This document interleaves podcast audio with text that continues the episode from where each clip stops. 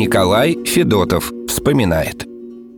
После ликвидации земландской группировки немцев все части и соединения 39-й армии, включая и наш 203-й инженерно-саперный батальон, получили приказ отойти и сосредоточиться в районе города Инстербург, Черняховск, и начать готовиться к параду Победы.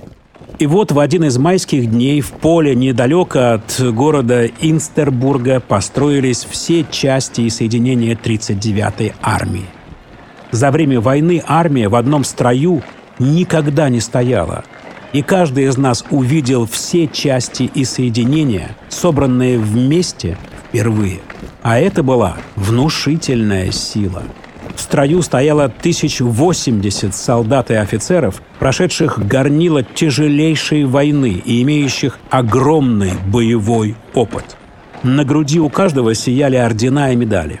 Парадом командовал командующий артиллерией армии генерал-лейтенант Бажанов. Принимал парад командующий армией генерал-полковник Людников. Впервые за время войны прошли строем под оркестр – Конечно, прошли, может быть, не так здорово, как на парадах в Москве, но энтузиазма и старания проявили не меньше, чем на московских парадах.